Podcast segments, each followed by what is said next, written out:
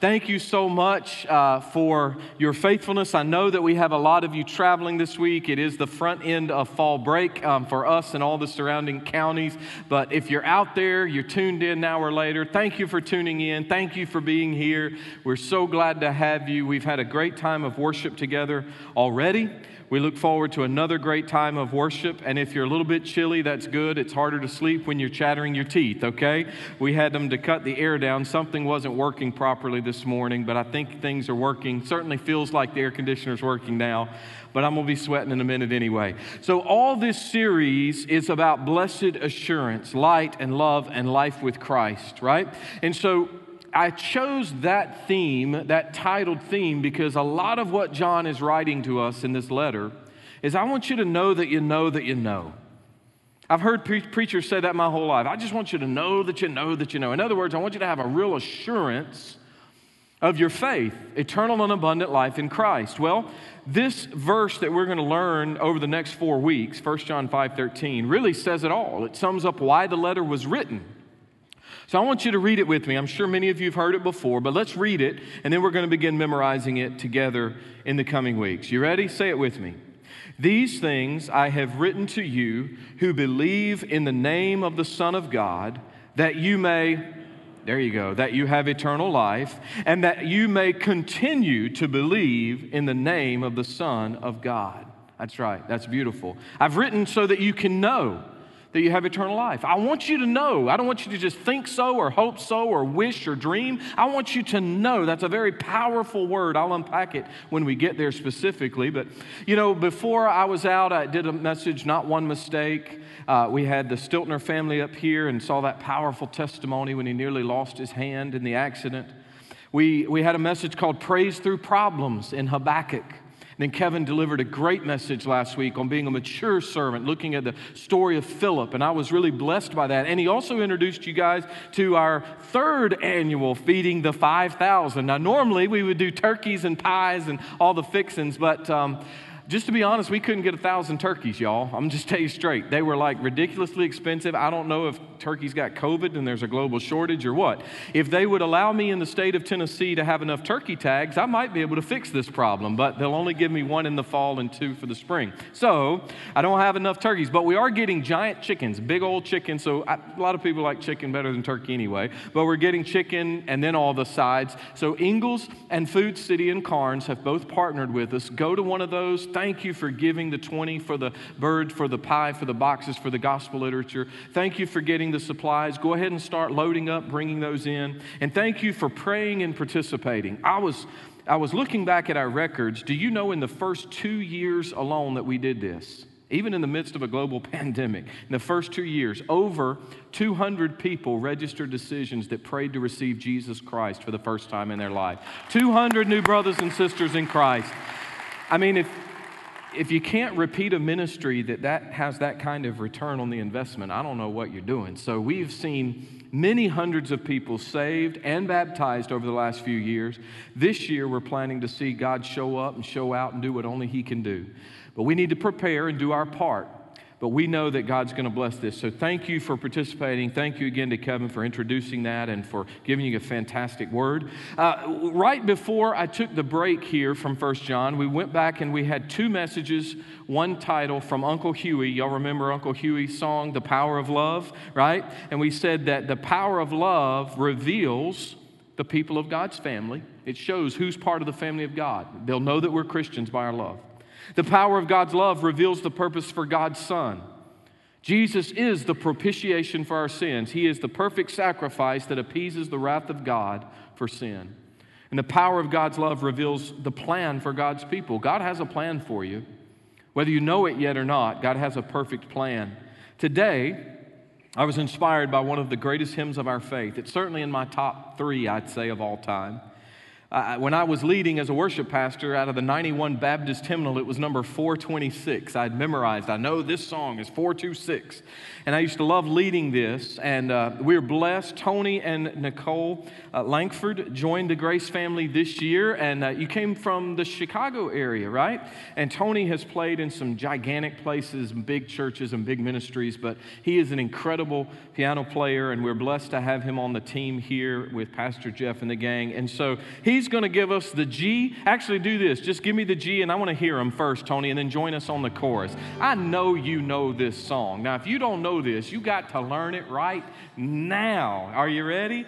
Here, sing it with me. I heard an old, old story how Savior came from glory, how he gave his life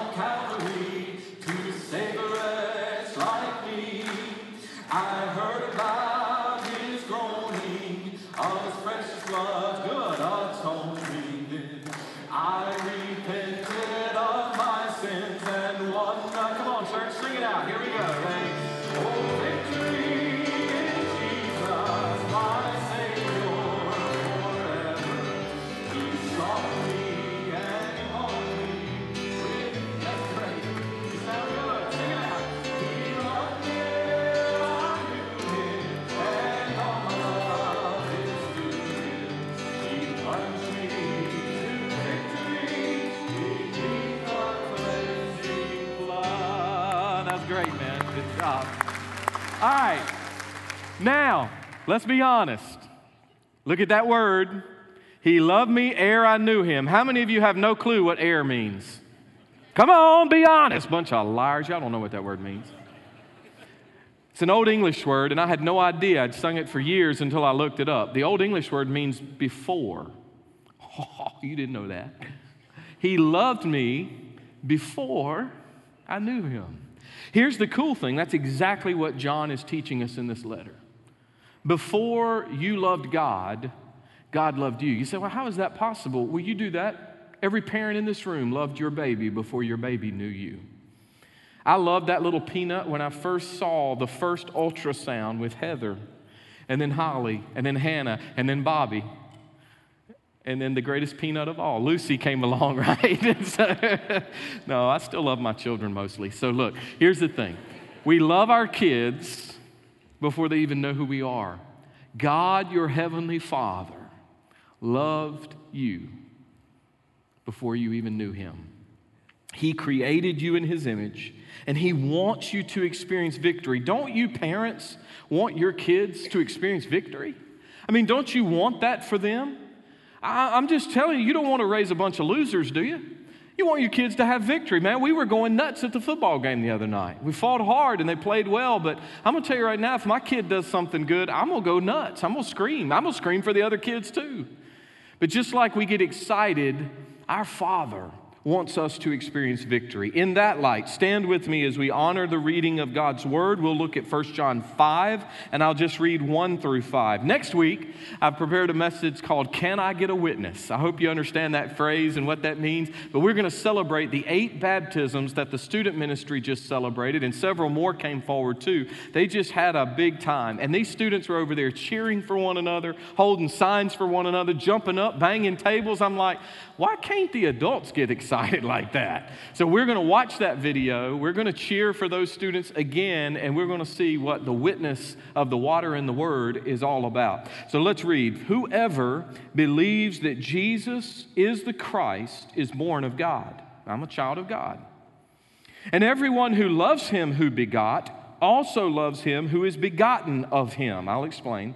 And by this, we know that we love the children of God when we love God and keep his commandments. For this is the love of God, that we keep his commandments. He's repeating that for emphasis. And his commandments are not burdensome. For whatever is born of God overcomes the world, and here it is, and this is the victory that has overcome the world. So, in that verse, overcome, victory, overcome, they all come from the same Greek word. I'm going to teach it to you, and I hope you'll never forget it by the illustration I'll use. And he says this What is this that's a victory that's overcome the world? Look, our faith. Who is he who overcomes the world? But he who believes that Jesus is the Son of God. Let's pray. Heavenly Father, we want victory in Jesus our Savior forever. Lord, He walks with us, He talks with us, He leads us, He guides us, directs us. I pray today that Jesus would be well pleased with this teaching from His Word. I pray today that people would be stirred in their spirit, a, a, a stirring of gratitude, a stirring that would lead them either to trust you for the first time or to trust you for the first time in a long time. Some people need to come, some people need to come back. But God, if anybody's moved, it's not you. So I pray today that hearts and minds would be open and receptive, that these here under the sound of my voice and those out there watching or listening now or later would get a touch by your word and spirit for your glory and their good. In Jesus' name I pray. Amen. Thank you and be seated. So, three elements of receiving and keeping victory. Three things I'm going to give you, very simple to understand. I'm a simple guy. Number one, victory in Jesus is procured through faith. Victory in Jesus is procured. Now, that's a fancy way to say acquired, obtained. We would say that's how you get it. In North Carolina, we would grow up saying GIT, get. So you get it. If you want to get it, you get it through faith. That's how you get victory. In fact, Hebrews 11 6 says, without faith, it is impossible to please God, right? So the one that comes to God must believe that He is, and He's a rewarder of those who diligently seek Him. Now, we're going to look at one, four, and 5. In one, we have repetition of a particular word. Watch this. Whoever believes that Jesus is the Christ is born of God. Now we're going to skip to 4 and 5. For whatever is born of God overcomes the world. This is the victory that's overcome the world, our faith. That's noun, faith. Belief is verb, but they're from the exact same root word. He who overcomes the world in verse 5 is he who believes. Again, verbal. So you have this use of this word, pisteuo, twice in the verbal form, pisteuo, to believe, to express faith, and then pistis in the noun form, to have faith. It is the thing that we are believing. We're having faith. And I know a lot of you want victory today. I don't know of anybody that wants to be a loser. I don't know of anybody that wants to go through life always on the downslope. But do you really have faith that brings victory? Now, this is different than the power of positive thinking. There's so much of that out there right now. So many of the preachers on TV and online, and many of the podcasts, sort of the power of positive thinking. Just believe more. What's wrong with you? Can't you just believe? And people get frustrated in that vicious cycle. God, why can't I believe more? It's not about believing more. In fact, let me show you in verse 1 how this works. Look at verse 1. First, we start with this whoever believes that Jesus is the Christ. Whoever includes you. So nobody's exempt. You say, Well, I don't know if I'm chosen by God or not. Well, if you believe, you're chosen. So get over all of that sort of uh, intellectual acrobatics that you're doing. You believe. You start with whoever. Whoever believes that Jesus is the Christ. And then when it says believes, that is a present active verb. To accept is true, to fully trust. Notice he didn't understand, he didn't say you have to understand every nuanced detail.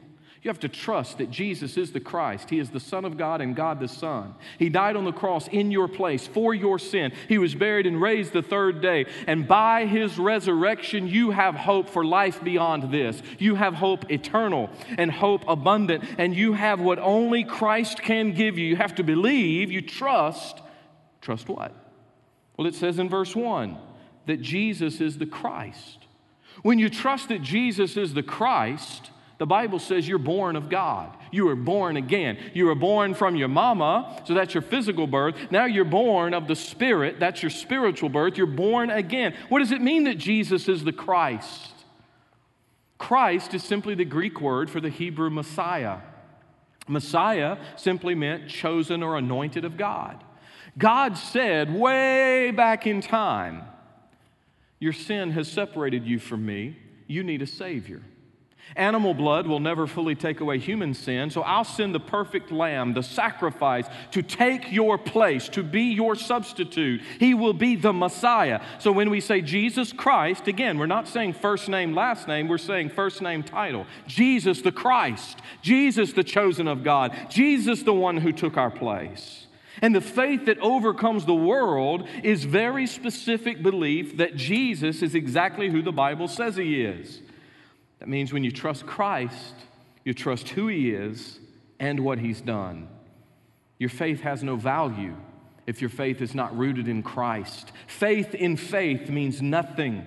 And John makes it clear here and in the beginning of his gospel, in John's gospel. He said, As many as received him, Jesus, to them he gave the right to become children of God. For those who believe in his name. When you believe in who Jesus is, you are adopted into the family of God. A lot of the false teachers in John's day were saying this this guy, Jesus, he was just born of regular old Joseph and regular old Mary. He wasn't divinely conceived by the Holy Spirit and Mary. He was born, but at his baptism, we'll talk more about this next week, but at his baptism, the Christ came on him, meaning he became the Messiah for a little bit of his life. He wasn't fully God at birth.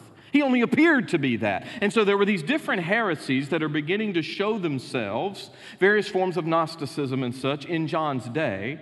And these folks were getting pretty ugly. Some of these folks were trying to infect the church and separate and divide the church, and they were saying, yeah, He's not really who you think he is. And John says, Oh, no, no, no. You got to believe that Jesus is the Christ, that from the very beginning, he is the Son of God and God the Son. And so, what he's saying is, you got to stay connected to God by your faith. I wrote it like this faith connects my circumstances to God's power. Faith connects my circumstances to God's power. Now, everybody knows what this is, right? I've used drop, drop cords before for different illustrations or extension cords or whatever you want to call them. This is sort of the outdoor model, I guess, a little thicker, maybe run the power tools and such. So, your faith is like this cord. And a lot of modern teaching and preaching says you need to just have more faith. You need to believe. In fact, I was in a Christian science church once doing a master seminar, and uh, they were talking about how, you know, no doctors, no medicine, no this or that. You just got to believe. And if you believe more, you have no trouble. So I asked this gal on the way out who was wearing glasses, I said, ma'am, those glasses, I have corrective lenses in my eyes, but I said, why do you have those glasses? And she said, because I don't believe enough and it made me sad for her. I'm like, no, sweetheart, you have those glasses because your eyes are all wacky like mine. It's just the way it is because sin affects everything. Sin has caused degradation in the body. Sin has affected our very cells, our very beings. That's why the earth groans. And so she just believed you had to have more faith. Faith in faith is just like this. Watch. Now, what good is that? Faith in faith is circular. Is this going to provide me any power at all? Okay, so two people are awake. Now, for the other hundreds of y'all, is this going to provide me any power at all?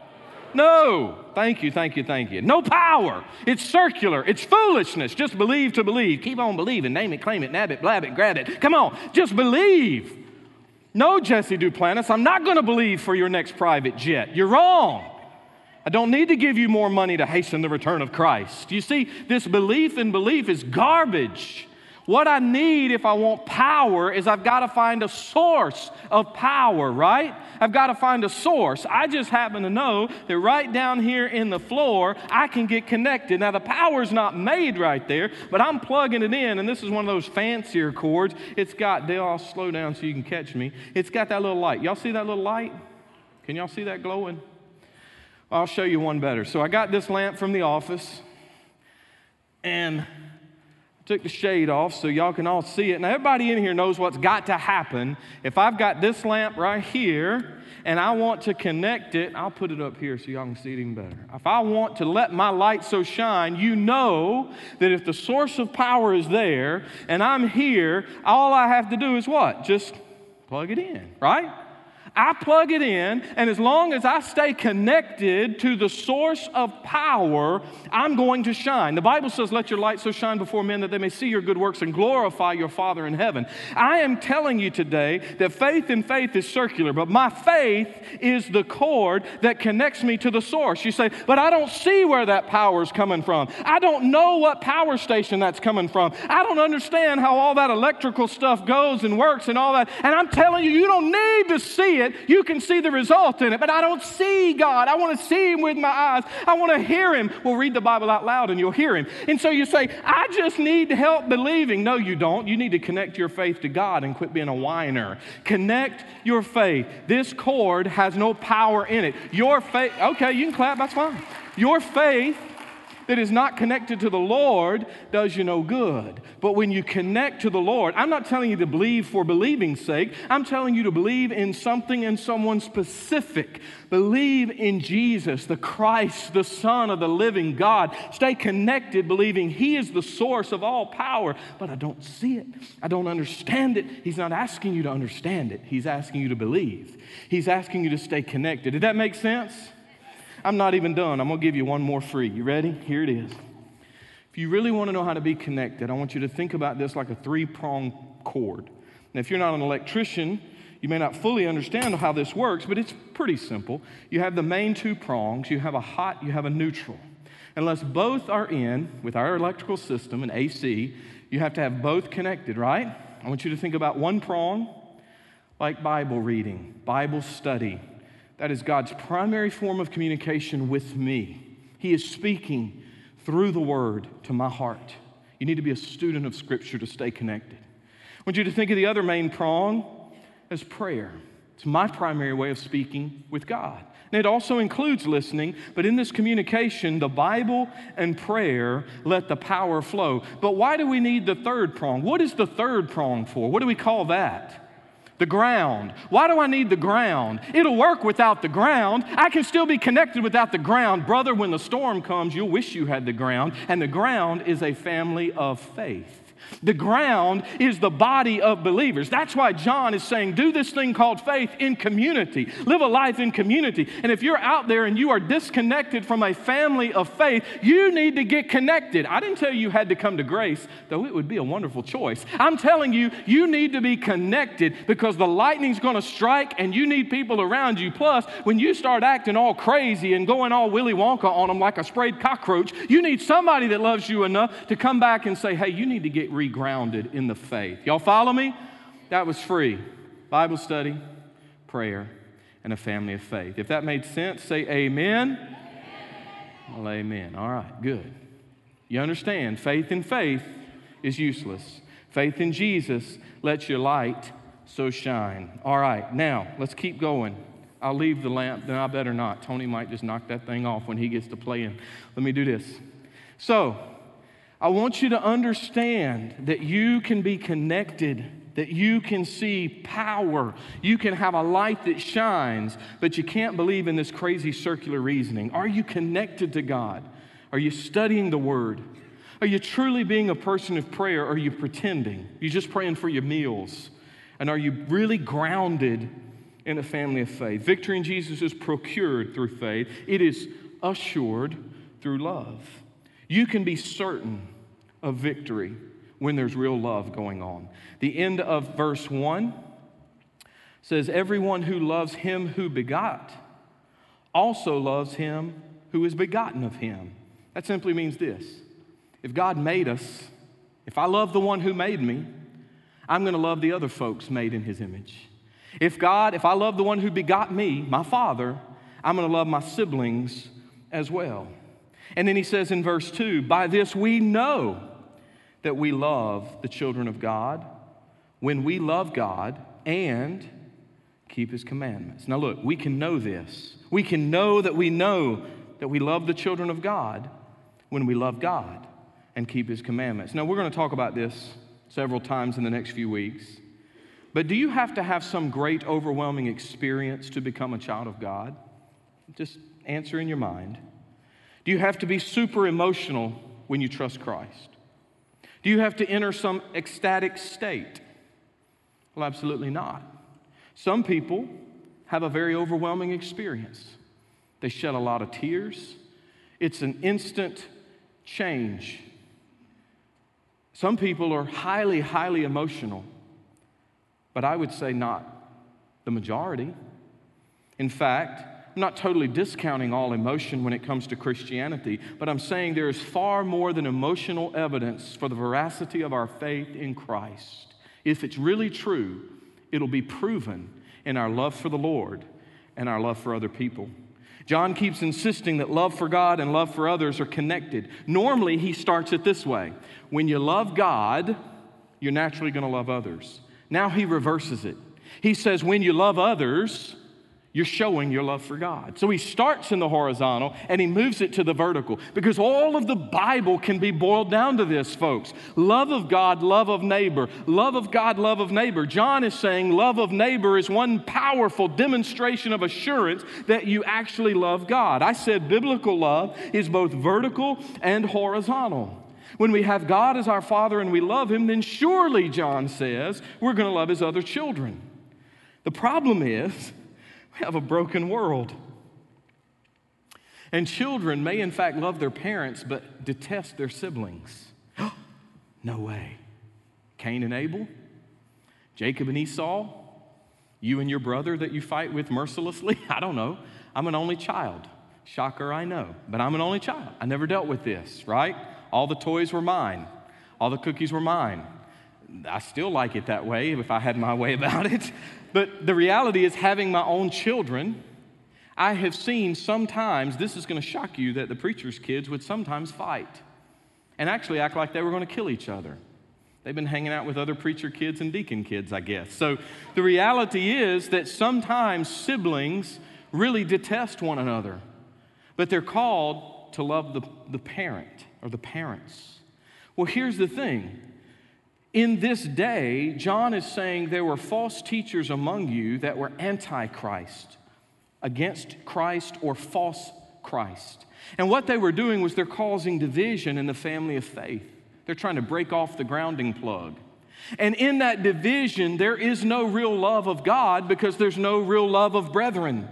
And so every time that happens in the Bible, from the first siblings that fought, it led to murder. The second pair that we know about that are the most famous, Jacob and Esau, it led to a world of trouble that we're still dealing with even to this day, you might argue. And so the reality is sometimes family dynamics are stained and strained. But what about in the church? I would say that the world is watching. And when churches are fighting with one another or infighting, I don't know how our light is shining well. And if you want more assurance in your Christian walk, then do a heart check this morning. How is my love for God? How is my love for my brother and sister in Christ? Not just in this church. We have a team right now in Honduras. A Grace Go team is in Honduras loving the people of God. They're not necessarily part of Grace, the Lindermans are, but the people there, uh, they, don't, they may not know this church at all. That's perfectly fine. But our team is there to show them the love of Christ because if we can't love brothers and sisters here and around the world, then maybe we're not loving God very well. You cannot separate the vertical and the horizontal. So, victory in Jesus is procured through faith, it's assured through love, and finally, victory in Jesus is secured through obedience. So, what do I do if my love for God and love for others is out of whack? I got to repent and trust and obey. That's what he's teaching us. He says, By this we know the love, that we, we know that we love the children of God when we love God, and, verse 2 says, and we keep his commandments. For this is the love of God, that we keep his commandments. His commandments are not burdensome. My kids tell me they love me. They never ever obey what dad says. I begin to question whether or not that love is verbal only or whether it really means something. John doesn't just stop at this thought of love for God and others. He actually says, no, no, no. Love always leads to obedience. Love leads us to change our walk, not just our talk. John 14, 21, Jesus said, He who has my commandments and keeps them is he who loves me. And he who loves me will be loved by my Father, and I will love him and I will manifest myself to him. You said, I want to see more of Jesus. Then obey him faithfully, and he'll reveal more of himself to you. He will manifest himself to you. You see, God's commands are not burdensome. That's what the Bible says. We love God, we keep his commands, and his commandments are not burdensome. Why? Because love makes all the difference. The word there in the Greek for burdensome is heavy. God's commands are not heavy when you truly love him. I do things for my family because I love them. There is no weight involved when it's my Cindy, my kids, Miss Lucy. There's no weight. It's like the story of the little girl carrying a great big baby. She had him kind of propped on her hip, and a lady stopped her and said, My sweetheart, that little fellow looks too heavy for you. The little girl said, Oh, he's not heavy. He's my brother. You've heard that, right? Was actually a song from the 60s. He ain't heavy, he's my brother. No, I'm not going to sing it. But here's the deal real love, familial love, family love means duty becomes delight instead of drudgery. You know, and I know much of what God expects from us. We don't lack knowledge, we lack obedience. I know what God expects. I know how I'm supposed to respond in this life. I know how I'm supposed to treat others. I know that I'm supposed to be honest, a man of integrity. I'm not supposed to take things that don't belong to me. I put all my energy on the wife of my youth. I don't have wandering eyes or hands. I know these things. I know that I am to be a man of integrity, to think on good things. I know these things. The struggle is not in the knowing, it's in the doing. But Jesus said, Come to me, all you who labor and are heavy laden, and I will give you rest. He talks about learning from him, and he says, Look, I'm gentle and lowly in heart. You'll find rest for your souls, for my yoke is easy and my burden is light. Jesus says, Yoke, if you'll stay connected to me, you will not be weighed down. I will walk with you through this. Now, let me make sure we're clear on something. Following God is not always the path of least resistance. In fact, it's rarely the path of least resistance. In fact, many times it may be harder to obey than disobey in the moment, but it's always going to be harder to disobey in the long run because the consequences are always going to catch up to you. Listen to this quote from the Holman New Testament, New Testament commentary Obedience sometimes has a high cost but disobedience always has a high cost. I hung out with uh, a group that uh, I probably shouldn't have been hanging out with at one point in my life. And because I don't want to glorify the sin, I won't go into detail. But I was with a group that weren't honoring the Lord in any way. In fact, it was counter to honoring the Lord. And I put myself in that because I thought there were real friends and real connections. I made a choice when I did get serious with the Lord to change that and to disconnect, and that was hard. It would have been much easier in the front end to stay with that particular group and keep doing the things that we were doing to dishonor the Lord. It would have been much easier just to hang with them. It was much harder to change. But had I stayed with them, it would have been much harder in the long run because I've seen where many of their lives have led. And I've seen the the trauma and the heartache that that path has led to.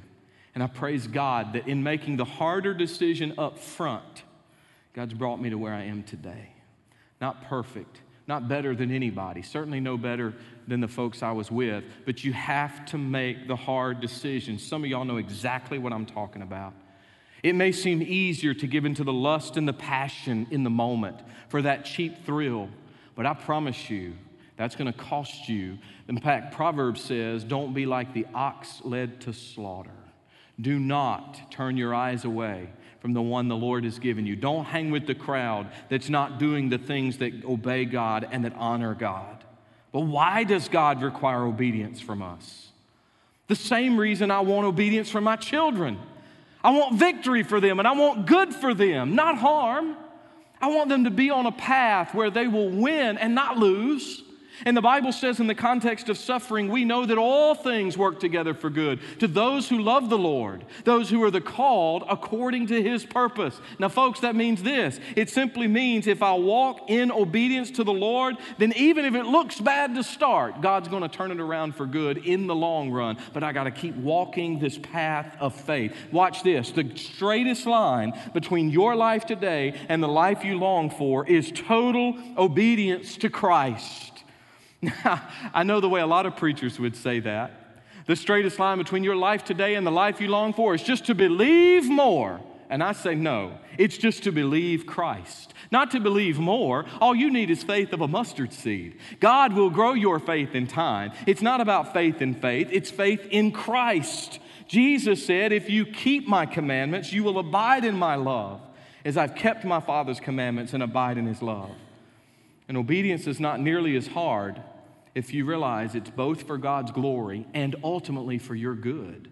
The reason some of y'all need to unplug from some things that may be hard right now, but the reason you need to do that is so that you can plug in to the power of God and the good things He has for you. I want you to live a victorious life. I want you to understand what it looks like. And I, and I want to show you something now as we begin to pull the train closer to the station. I want to give you something memorable.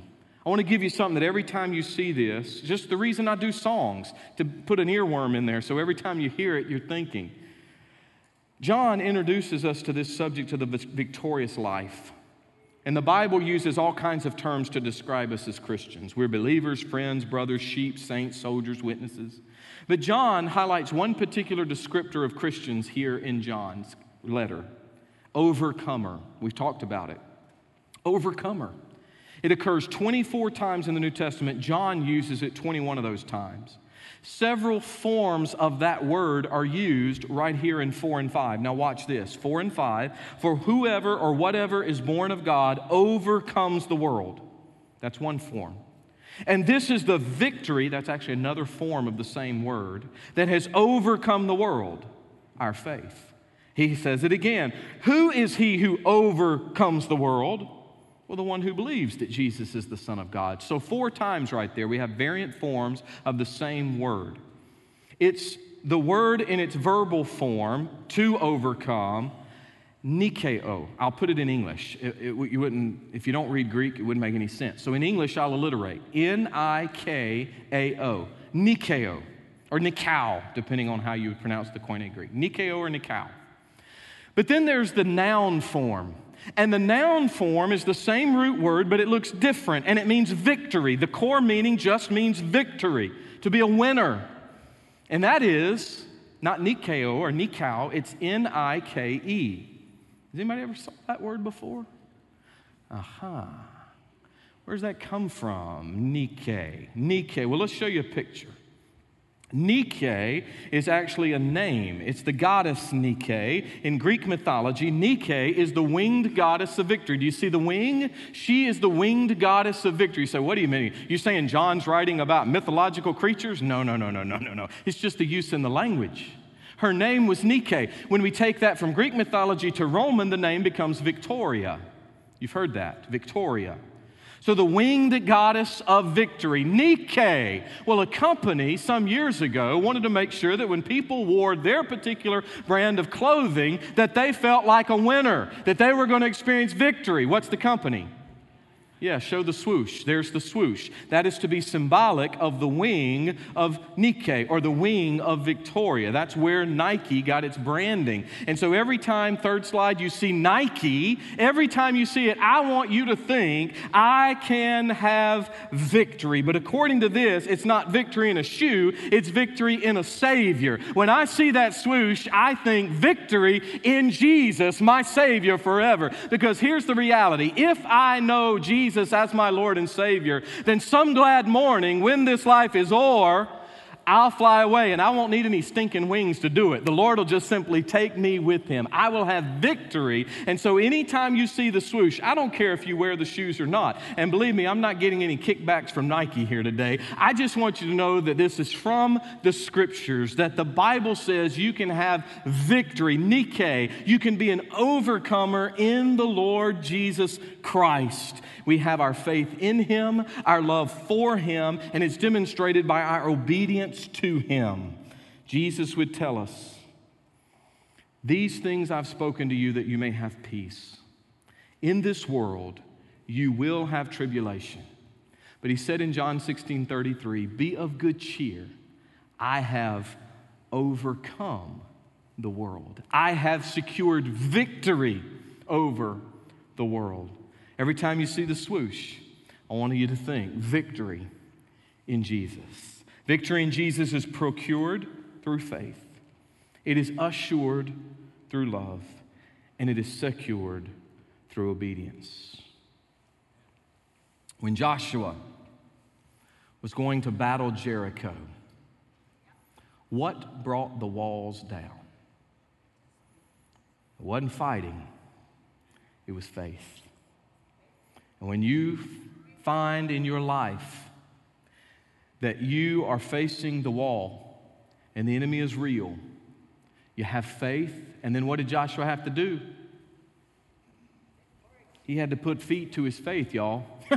he had to put feet to his faith. He had to walk. Now, what if he had walked one lap and said, I'm tired and this is silly? What if he had walked two laps? What if he had walked three? What if he had gotten all the way up to lap six and God said, One more, my son, and victory is yours? And he said, This is the craziest thing I've ever done in my life. Nothing's happening, God. Nothing's happening. What if he had stopped at six? I think the walls would have stayed up and he would have never secured the victory. But thank the Lord, he walked a seventh time. The trumpet sounded, the walls came crumbling down, the people entered, and they secured this victory in the promised land. You're going to win today, not by fighting, but by faith. As Tony comes back to the piano, I want to share this story with you. I think the band's going to come up. Eugene Monroe Bartlett Sr. Eugene Monroe Bartlett Sr. It's a great name. He's considered one of the founding fathers of gospel music, or specifically Southern gospel music. He was born Christmas Eve, 1885.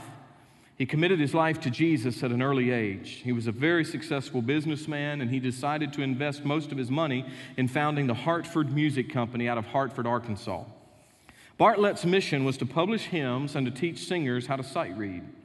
When he wasn't instructing his students, he was an avid composer of hymns and songs. Now, here's the deal.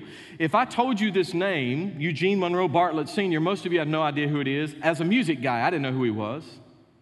Bartlett's songs were by and large obscure, not very well known, but there is one particular song that is sung in thousands of churches every single week. In 1939, Bartlett was rendered partially paralyzed and unable to perform or travel because he had a stroke.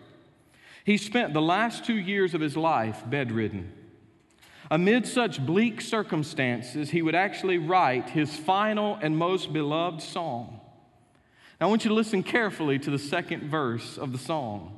We're going to sing the third verse and the chorus together. I, I think you've heard this before. In fact, this is where we started. In his bed, Bartlett said, I heard about his healing, of his cleansing power revealing, how he made the lame to walk again and caused the blind to see. Anybody heard that? Anybody heard that? And then I cried, Dear Jesus, come and fix my broken legs, right? No. The man is a paralytic. He is bedridden the final two years of his life. And he doesn't say, Then I cried, Dear Jesus, come and make me walk again. He says, Then I cried, Dear Jesus, come and what? Heal my broken spirit because there's something more powerful than the ability to walk with your legs, and that is the ability to move toward God by faith. He said, Heal my broken spirit, and somehow Jesus came and brought to me the victory. Stand with me right now. We're going to sing it. Here we go, a cappella, then you join us. Oh, Vic, is that the G? Give me a G, oh, victory in Jesus, my Savior, forever. He sought me and he bought me with his redeeming blood. Come on now. He loved me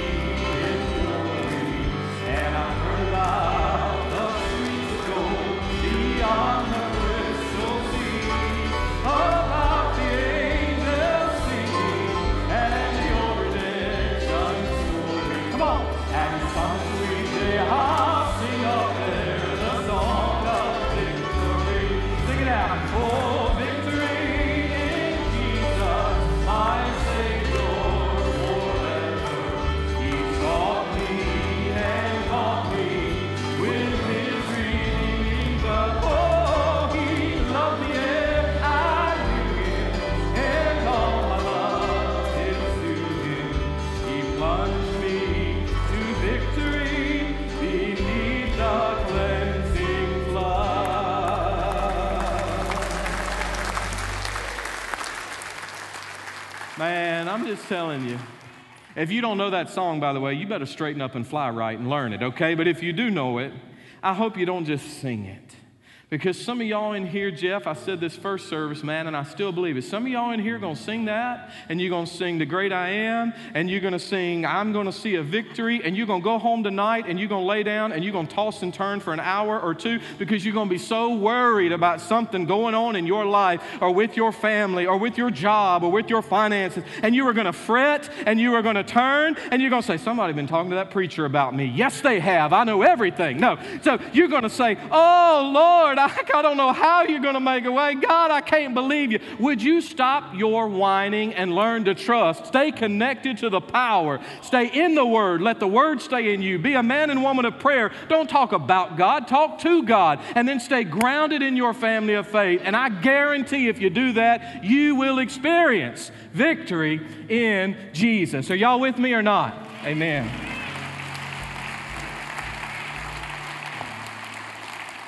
Don't you go home and fret. Don't you go home and worry. Don't you go home and be anxious. Turn it over to the Lord. Some of y'all need to come to Jesus today for the first time. Pastors and counselors are ready to share with you. You can come now or you can come when Cindy and I will be standing here. We'll have people ready for you. We'd love to tell you the truth about Jesus and how you can trust Him. Some of you need to come for the first time in a long time. You need to come back. We had some folks join in the last hour that had just been at Life at Grace. Some of you need to come and say, Yeah, I got to nail that down, make it official. I want to bring my covenant. I want to join this church. Or you just want to know what next if I want to be a part. But man, I just believe, Jeff, I just believe there's some folks that need to come before the Lord and say, God, thank you for the victory I've already secured in Christ. You say, Well, I came there a couple weeks ago with that altar. Well, aren't you a goody two shoes? You shouldn't say thank you again? Can't you come again and say, Oh God, I don't deserve it. I never will. God, I don't understand why you'd save a wretch like me, but you did. And God, I want to keep being used for your glory. Some of you need to unplug from some things so you can get plugged into the right things in obedience to the Lord. This is a judgment free zone. Whatever your reason for coming, we want you to know you're welcome on this holy day, in this holy place, at this holy altar, before a holy God.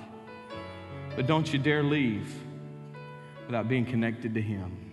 Heavenly Father, I'm praying in the final few minutes we have at this time of invitation, as you call us to respond to the truth you've given us now, I pray that we would understand we are overcomers. We have victory, Nike, in Jesus' name.